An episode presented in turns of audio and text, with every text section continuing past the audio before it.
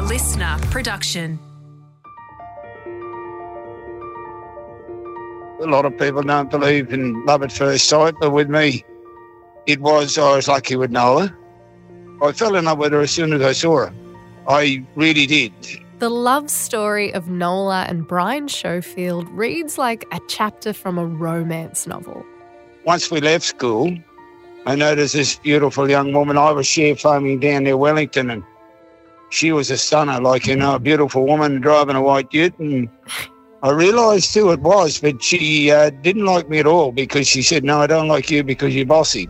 From their initial encounters on the dusty streets of Wellington to the undeniable bond that would later unite them, their relationship was not without its challenges, tragically losing a daughter when she was just a child. Even in the face of this profound loss, Nola emerged as the pillar of strength that held their family together.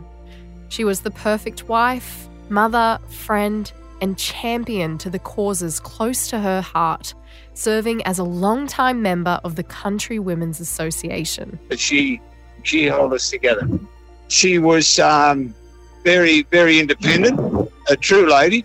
We often smile because we had three sons, and uh, there's four of us. We will always come second in an argument, and she disputes that, but we always did. So it, it, was, just one of those things, you know. We had oh, 53 years together before this terrible event went on, and and I was such a lucky devil to, to have such a woman. I never thought she'd die. We'd gone into Sydney to have a double knee operation, and we'd got back to Singleton, and then all hell broke loose. Within three days, she became critically ill. 26 days in ICU.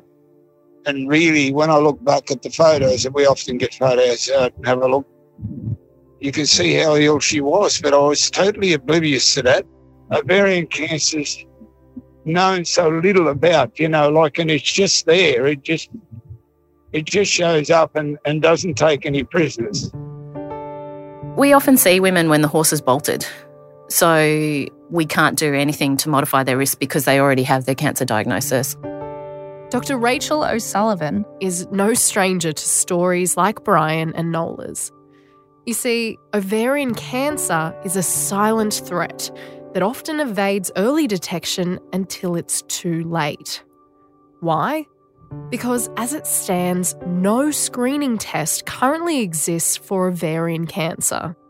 And diagnostic tools are rudimentary, and the same applies to endometrial cancer too, the deadliest of the reproductive tract cancers.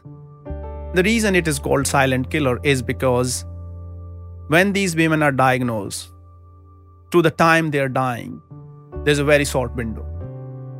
And because they are so sick, you don't see them going around and telling people that this has happened to them, this is so unfair.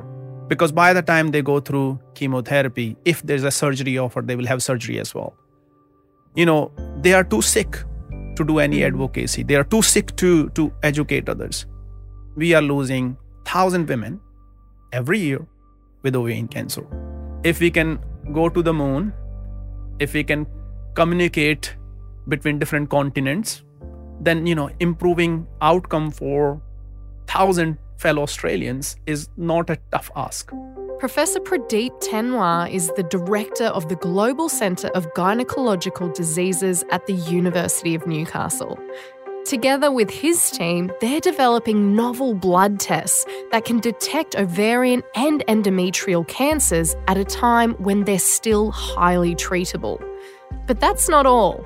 They're also developing targeting therapies to help treat reproductive cancers, while at the same time conducting research into reproductive habits that could fundamentally change the way women think about their reproductive health and take charge of it. You are really looking for needle in a haystack. A lot of people will think that women health is related to women. And that is not true who want to live in a household where your partner is severely affected by a disease? Who want to live in a household where your daughter is can't go to school? Who want to live in a household where your mother is affected by ovarian cancer? So I think it's a it's not a women health issue, it's a family issue. Hi, I'm Shahni Wellington. I'm a Wandi Wandiyan and Geringer woman, and I'm from the University of Newcastle. And this is the Minds Changing Lives. In Australia, every year, 2,000 women get diagnosed with ovarian cancer. The you know sad truth is that half of them will die. So 1,000 women will die. And if you look at endometrial cancer, 3,000 women are getting diagnosed, and then 1,000, one third are dying every year. Ovarian cancer is also sort of a disadvantage in a way because it occurs in women who are a bit older age. And as you know, the society, whole persona of society is toward younger people. So that's where also these people are forgotten because majority of women are diagnosed when they are 60 onwards. Hello, my name is uh, Professor Pradeep Singh Tanwar. Uh, I'm the director of Global Center of Gynecological Diseases at University of Newcastle. Tell us a little bit about yourself. We'll get to know you and also, you know, your area of expertise.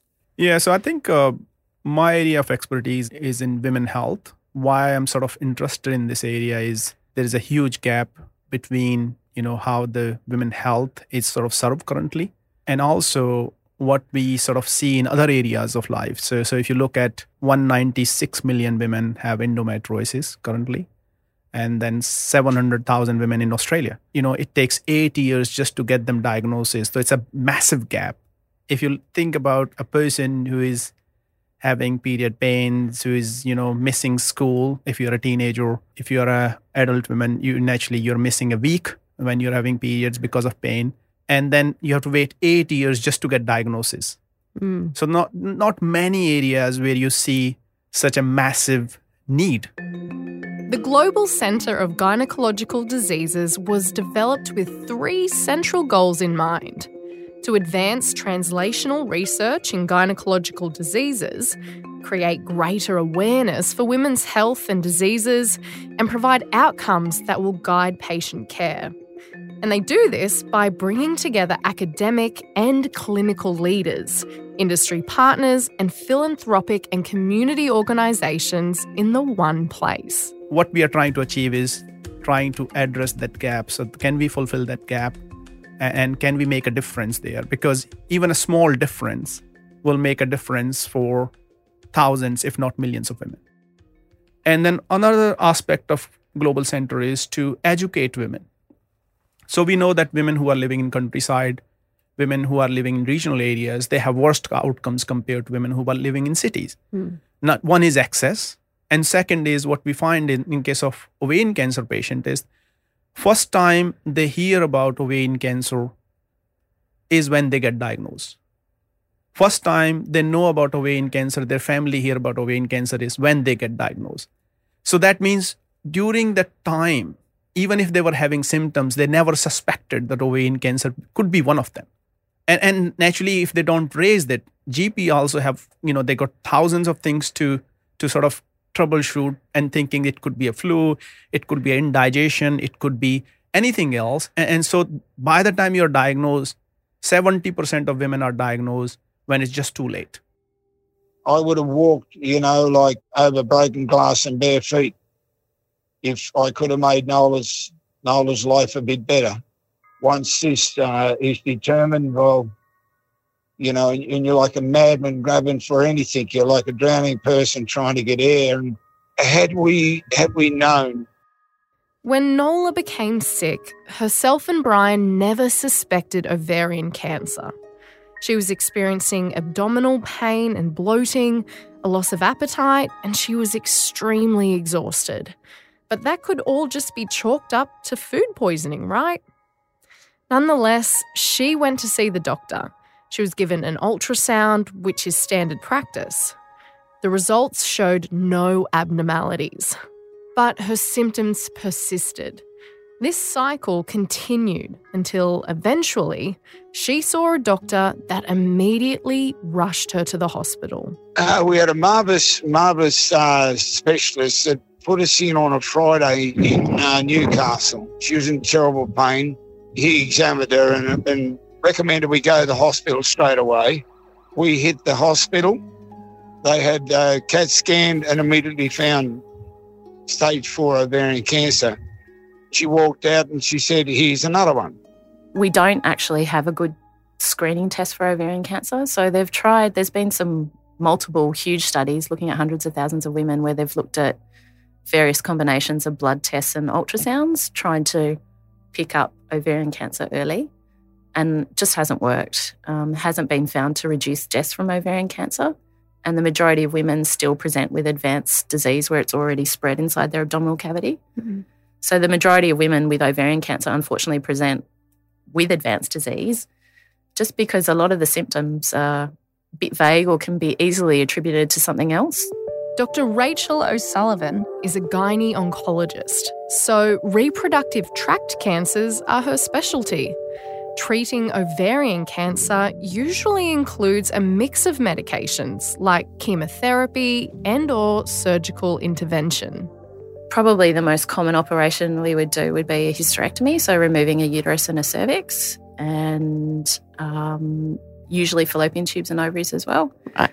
Our most common cancer that we see here in Newcastle would be endometrial cancer, a hysterectomy, removal of tubes and ovaries, and also doing sentinel lymph node biopsies where we're taking a lymph node from each side of the pelvis. That would be our most common operation. Mm-hmm. For ovarian cancer, we remove those gynae structures, but for those operations, we're also aiming to remove any cancer that we can see inside of someone's tummy. Often we're, well, we may not necessarily be the first point, but we might be the first point where someone's having a serious discussion with a woman and her family about what's actually going going on and what the next steps and things are. Usually we're in the position that we can offer them some form of treatment, but certainly we do see some horrible stuff and, and some days it hits you more than others. How does cancer, particularly reproductive cancers, impact someone as an individual, but also, you know, their broader family? I think the majority of women that we see with gynae cancers or reproductive cancers are postmenopausal, so they're older women. Mm. But, you know, we are talking about women. They're usually someone's mum, they're someone's grandmother. Then, though, I guess we see the younger women. Obviously, they're facing their own mortality with a cancer diagnosis. Potentially, what we're going to do or what we're going to re- recommend in terms of treatment may affect their ability to have children. And a lot of women may not necessarily have wanted to have children, but then when we then tell them we're taking away that ability, of course. that's a huge that's a huge whack in the face. If I were to be tested for ovarian cancer right now, how how would they go about that? What's the current method? Usually to start with a pelvic ultrasound because we want to see what's going on with your ovaries, if there's any free fluids swishing around in your pelvis. Also having a look at your uterus to see does that look normal or is there anything abnormal looking there if you had a cyst on your ovary that looked abnormal, they may then do a blood test, an ovarian cancer tumour marker called CA125.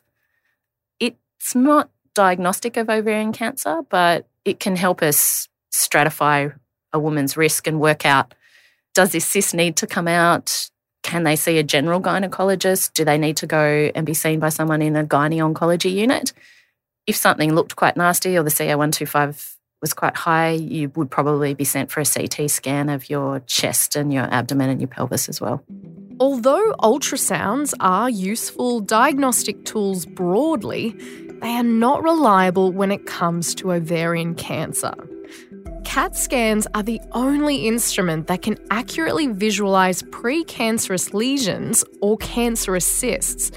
But because the symptoms of ovarian cancer are so vague, doctors are put in an impossible position. In general, the earlier you detect a cancer, the better the prognosis, the better the survival is. So, anything that we can be doing to improve that would be great. You've got, for example, screening for cervix cancer has reduced the amount of deaths from cervix cancer that we've seen over the last few decades, but mm. we've got nothing, nothing for ovarian cancer a CAT scan should be recommended because forget the cost. That woman's probably a member, like got a husband and family and mm. kids, and she's a sis. Um, she's got a probably a mother, but these women are just completely, completely forgot about. And we know, we found out there that Nola pleaded for a CAT scan. But the doctor recommended, recommended another ultrasound and virtually signed a death warrant. Mm-hmm. But there's nothing we could ever do about that. On the final day, you know, um, I just kept saying to her, you know, you go ahead. Well, I'll be following you. Wherever you go, I'll be with you. But just relax, it's all right. And they'd gone into um, palliative care, and there were some beautiful flowers hmm. uh, out in the in the um, out in the garden. I said, "Have a look at those. Where you'll be." I said, "So just it'll be all right." but where, wherever you go, we'll be with you. And she died about 25, about 26 minutes past five. How do we let women know or give them any chance with this thing? We've probably lost every battle we've been in, but as long as somebody wins the war,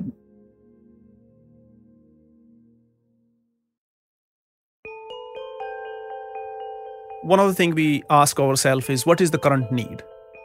So current need is we know that patients are getting diagnosed late. So what we do about it? Mm. so that means we are working in that area like how to give them better treatments how give them personalized treatments so that their cancer can be cured or at least delayed so that they can have quality time with their family members. Mm. now another question is how to pick patient early. So we have invested a lot of time in developing early detection tests so that patients can be diagnosed early as well. Third component is that our life have changed. Every 10 15 years we are changing significantly. You know previously people used to have five kids mm. uh, you know they will start having kids after 20s now people will not have kids even in 30s and some people will even delay to 40s what is very clear is that our life choices makes a huge difference in case of reproductive tract cancers ovarian cancer doesn't magically appear from somewhere. We have to understand many other processes which lead to that. If you have a car has an accident today and nobody know how to the car was made, nobody will be able to fix it. So same is cancer. Cancer is basically something which is almost like an accident growing abnormally, but somebody has to understand what was normal like so that we can correct it. Pradeep's research focuses on the pathology of ovarian and endometrial cancers, the cause and effect of the disease. Until recently, it was thought ovarian cancer started in the ovaries.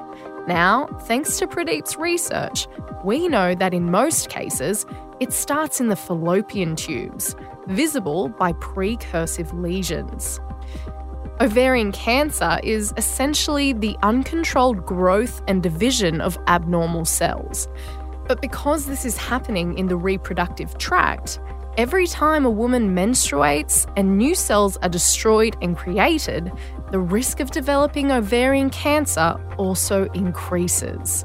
Now, from initial stage when the lesions are present to the time when it is spread everywhere, it's usually 4 to 10 years. So it's not like it's happening overnight.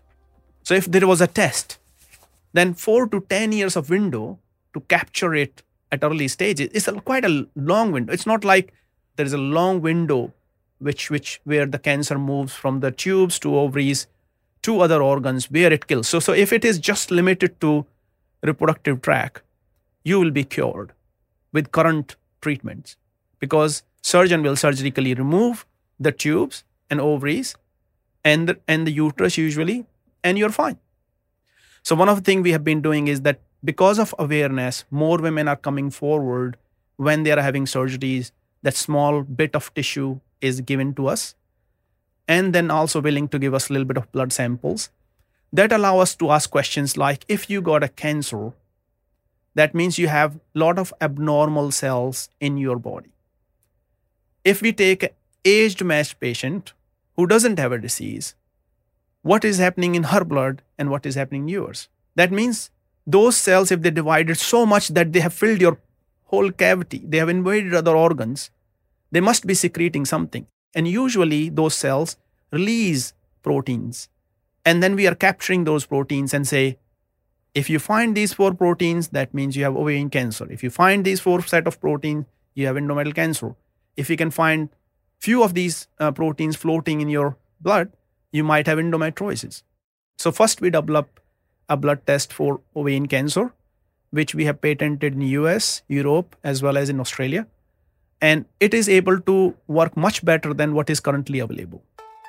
Not only have Pradeep and his team developed a novel blood test that can identify ovarian cancer in its early stages, but they've also developed a test that can detect endometrial cancer. The goal is to bring this test to market within five years. This research has given rise to the development of targeted therapies to treat ovarian cancer. But that's not all they've been working on. In a recent study published, Pradeep and his team have established a strong link between the reproductive habits of women and ovarian cancer. And it all starts with menstruation.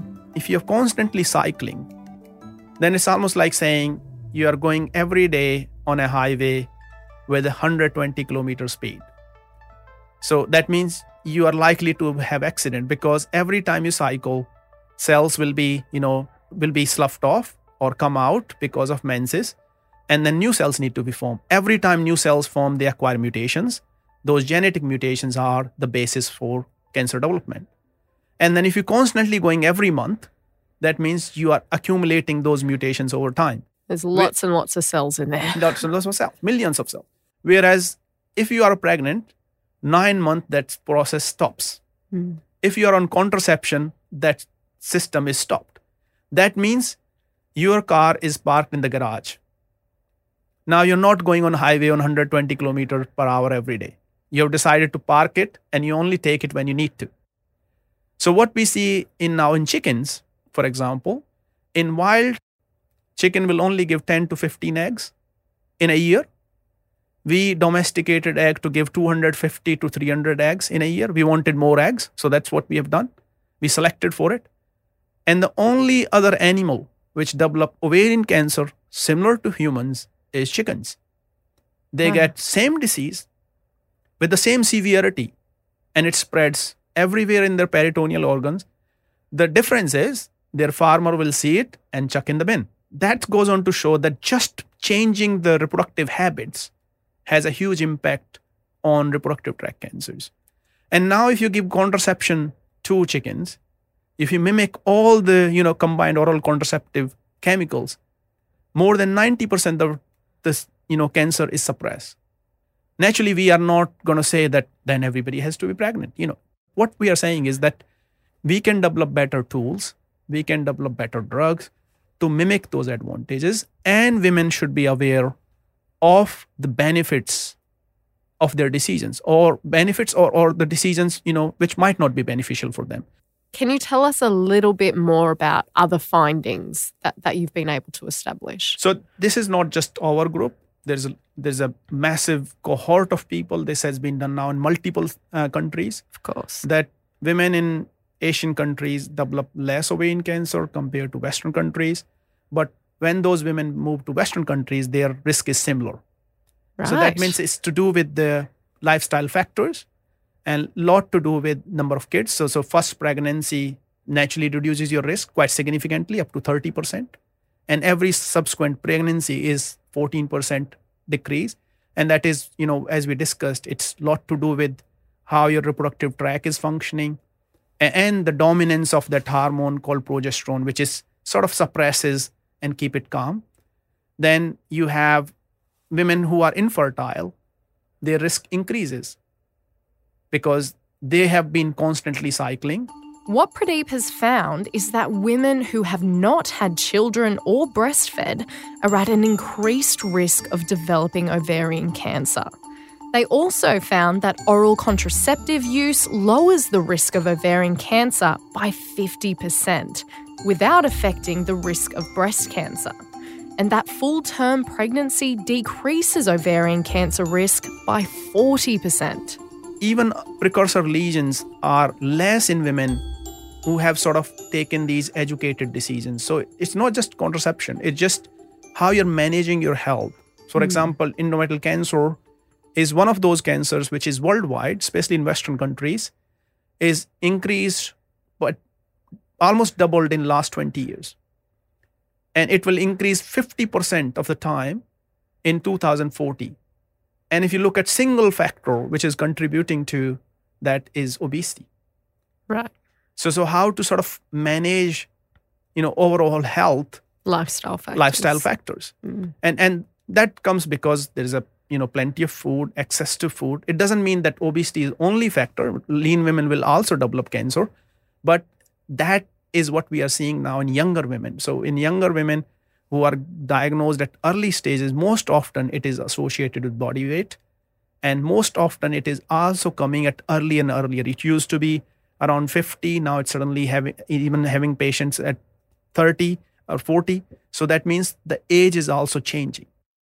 I think reproductive issues are spoken about uh, more now, but there's probably still a lot of taboo. You know, often people don't speak to their friends about their vulvas being itchy for the last six months, you know, or it's just something that women don't necessarily talk to one another about and they probably should, or they're embarrassed to talk to their doctor about for whatever reason. It might be that you know, the women might say, well, I've got a male doctor, so I don't want to talk to him about Mm. that.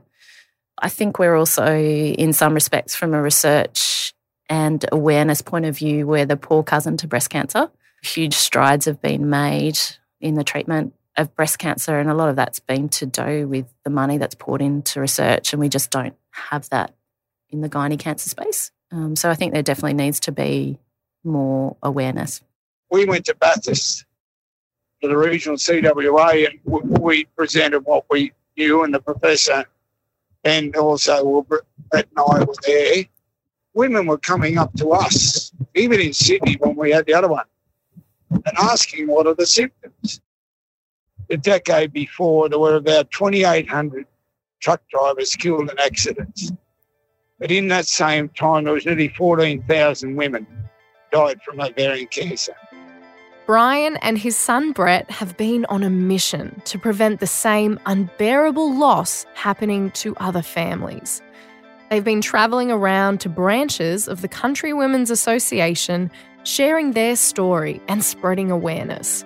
Because here's the thing period pain, endometriosis, ovarian cancer, reproductive health is just something that as a society we don't talk about. They're taboo, as Rachel said. Interestingly, the word taboo is actually derived from Polynesian words that mean both sacred and menstrual blood. so it's not like how to address it it's just how to hide it. Hmm. So that means women sort of develop that tolerance and, and you are sort of educating young girls from very early even when they have first cycle that expect pain. And, and suddenly you are sort of educating and, and sort of almost you know brainwashing them to accept that that's, this is normal it's not normal to be staying in the bed. It's not normal to be bleeding that much. And naturally over time if you think about for 50 years that is also a loss of financial contribution that you will be able to contribute less to your workplace you will be able to contribute less to your super. And, and that is you know if you think about that as a diabetes so so women number of women affected by endometriosis is as much as affected by uh, diabetes but we everybody knows about diabetes you know. You don't Mm. wait for 8 years to get diagnosis. That's where sort of like we felt like this is sort of unfair and that's why we sort of want to make a difference in that particular area. For us is that can we make smaller differences and keep improving at, at it instead of promising that we will completely cure something or completely change that paradigm? And that's what have been my goal and i keep telling my team that all we have to grow is grow by 0.01% because that percentage is a huge difference when you got 196 million women affected by a condition The work that you're doing hmm? is making a difference. You know, you've made some major inroads already. Yeah. And one of the things is that you've identified a protein that can act as a tumor suppressor Yeah. when treating chemo resistant cancer. Huge. Can you tell us a little bit about that? So, so one of the approaches we took is that if chemo is given to patients, so initially majority of ovarian cancer patient will respond, and they will be happy because the tumor will get shrunk, the marker for the tumor in their blood comes down. They're all sort of excited about it. That finally there's a there is some glimmer of hope. Mm. And after a while, tumor comes with vengeance. And that is where it stays described as chemo resistance. So now you run out of options. So we have been working with these women to try to find options for them. So one of the ways to do it is that when they develop fluid accumulation, it is called ascites. So what happens is that cancer cells start invading everywhere. So other vital organs like kidney or the you know liver and other areas start secreting a lot of excess fluid which get accumulated in their belly. We collect those fluids and then in that there are billions of these cancer cells. We can grow them exactly like they grow inside the body and ask a question what will kill them? Mm. Is there a, any drug which is approved for pancreatic cancer, approved for brain cancer, which will not normally will be needed, will be used to treat it? And second is we can ask a question: What is the reason these cells become chemo resistant? Chemo is almost like a poison which is killing majority of the cells. Why these cells develop that capability? And we found that group of proteins was upregulated in these cells.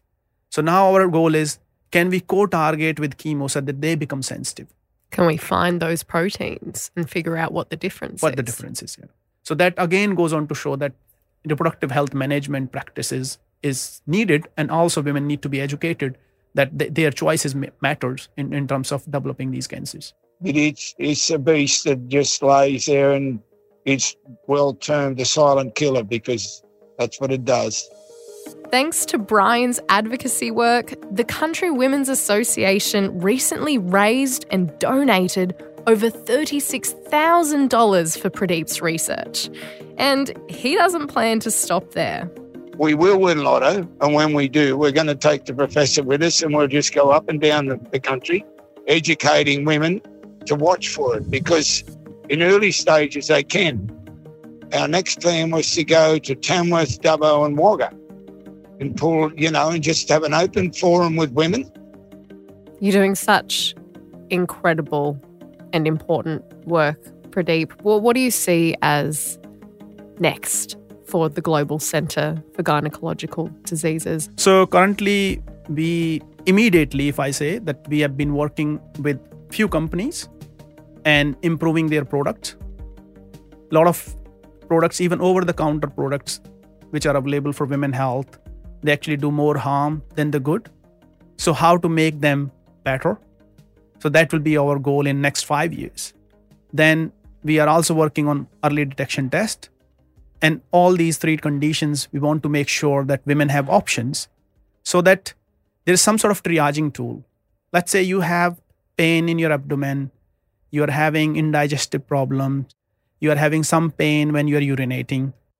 You can have a some test like covid so instead of saying it is an early detection it could be a triaging tool. Mm. just saying let's rule out ovarian cancer first.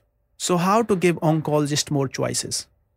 You know once you have failed few cycles of chemo suddenly women start giving up hope and, and sort of accept that this is probably the the end. But we can take those cells grow them and then test combinations which might work. And it has already been now done in two patients where we are able to extend for two years three years so so how we develop those technologies and make available to patients and oncologists also to make so that they can make informed decisions and that is something we are also really now working hard so that it can be applied as well And it, it's so hard to think, you know, when we say stats, we say, you know, the 14,000 women, but they're they're all people, you know, that, that have Yes. families and they have Yes. loved ones, just like Nola. You need to, it's like two horses in a dray. You need a team. But if you've got a good woman that controls the house and does that and you, you can work hard and, and know that everything's okay, oh, I was just lucky. I was, you know, I can't, I well, well, I can't get over how lucky I was to have her for as long as I did. Professor Tanwar's pioneering contributions to ovarian cancer research are nothing short of remarkable, with the potential to save thousands of women from saying goodbye too early. In just five years, doctors could finally have an effective method for detecting cancer at a time when it's still highly treatable. Unravelling the intricate web of reproductive cancers at a molecular and genetic level inches us closer to the realisation of personalised medicine, where treatments can be tailored to an individual's needs, giving families the ultimate gift more time with their loved ones. The establishment of the Global Centre of Gynecological Diseases, bringing together critical elements of research, philanthropy, and industry collaboration, casts a powerful spotlight on an often overlooked facet of women's health. And the emphasis placed on education and awareness within the centre equips women with the knowledge and tools necessary to make informed decisions about their health. Because after all, women's health issues impact each and every one of us. By joining forces to champion these crucial causes, we're working towards a healthier, more inclusive future. This podcast is a listener production brought to you in partnership with the University of Newcastle. Hosted by me, Shahni Wellington. Produced by Kelsey Menzies. Executive producer is Todd Stevens, with audio production by Kelly Fulston. Listener.